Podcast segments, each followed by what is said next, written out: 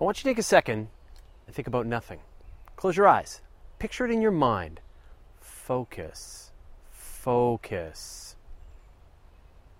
on nothing. It's pretty hard, isn't it? Especially when I keep nattering at you. Instead, let's just consider the vast spaces between stars and galaxies, or the gaps between atoms and other microscopic particles. We talk about nothing in the vast reaches of space, it's not actually technically nothing. Got that? It's not nothing. There's something there. Even in the gulfs of intergalactic space, there are hundreds or thousands of particles in every cubic meter. But even if you could rent a Megamaid from a dark helmet surplus store and vacuum up those particles, there would still be wavelengths of radiation stretching across vast distances of space. There's the inevitable reach of gravity stretching across the entire universe. There's the weak magnetic field from a distant quasar. It's infinitesimally weak, but it's not nothing.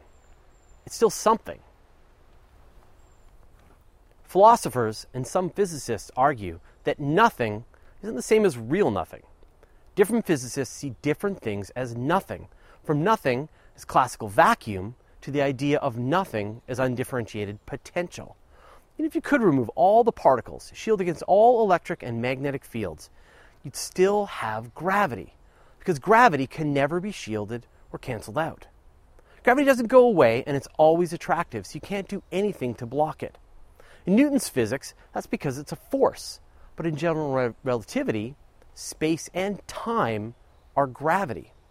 So imagine if you could remove all particles, energy, gravity, everything from a system.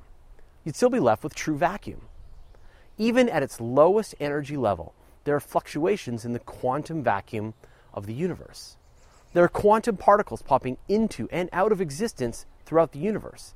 There's nothing, and then pop, something, and then the particles collide, and you're left with nothing again. And so, even if you could remove everything from the universe, you'd still be left with these quantum fluctuations embedded in spacetime. There are physicists like Lawrence Krauss that argue the universe from nothing really meaning the universe from a potentiality, which comes down to if you add all the mass and energy in the universe, all the gravitational curvature, everything, looks like it all sums up to zero.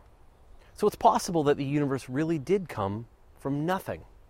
And if that's the case, then nothing is everything we see around us, and everything is nothing. So, what do you think? How do you wrap your head around the idea of nothing? Tell us in comments below. Thanks for watching.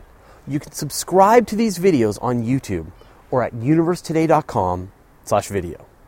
And if you're into what we're doing and you want to see extra behind the scenes content, like the full length raw interviews, you can join our community by going to patreon.com slash.